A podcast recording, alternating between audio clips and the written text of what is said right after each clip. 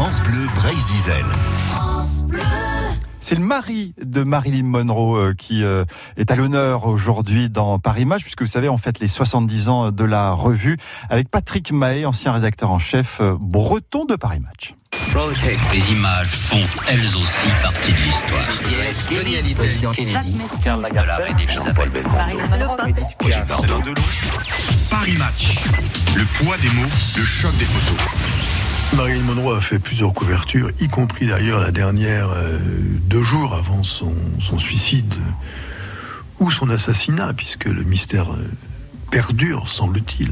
Et donc cette magnifique euh, comédienne qui était une, une orpheline au départ, une beauté incroyable, elle a eu plusieurs maris. Elle a eu Joey DiMaggio, qui était un grand joueur de baseball américain, une icône du baseball et du sport américain.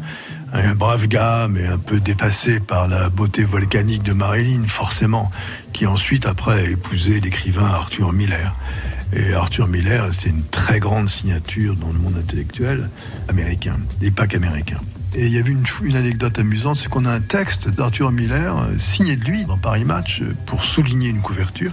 C'est au moment où en 59, euh, Marilyn va prendre la peau et l'habit de plusieurs grandes comédiennes américaines comme Jean Harlow, Marlène Dietrich, pour citer que les plus célèbres, évidemment, sous l'œil du photographe Richard Avedon, qui est une très grande signature du monde de la photo et de l'esthétique. Et là, Arthur Miller va nous pondre un texte à la carte complètement où il apprend que Marine va poser pour une série de photographies dans ses costumes d'anciennes vedettes de l'écran. Et euh, donc il fait un texte qui est en fait un hymne à l'amour à Marilyn euh, à travers toutes ces métamorphoses qu'elle a pu accomplir sous l'œil du photographe, mais la vérité première de sa beauté naturelle. Donc c'est un très beau texte d'Arthur Miller.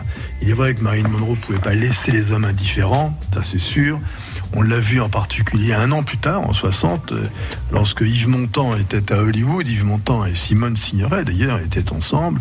Euh, à l'époque, si je me souviens bien, euh, Marilyn voulait faire engager Yves Montand à tout prix dans le tournage d'un film. Je crois que c'était un film de Cukor, Let's Make Love, qui s'appelle autrement dit en français Faisons l'amour déjà. Donc le titre était explicite. Et ils ont eu une passion fugace évidemment, ça fait le tour du monde.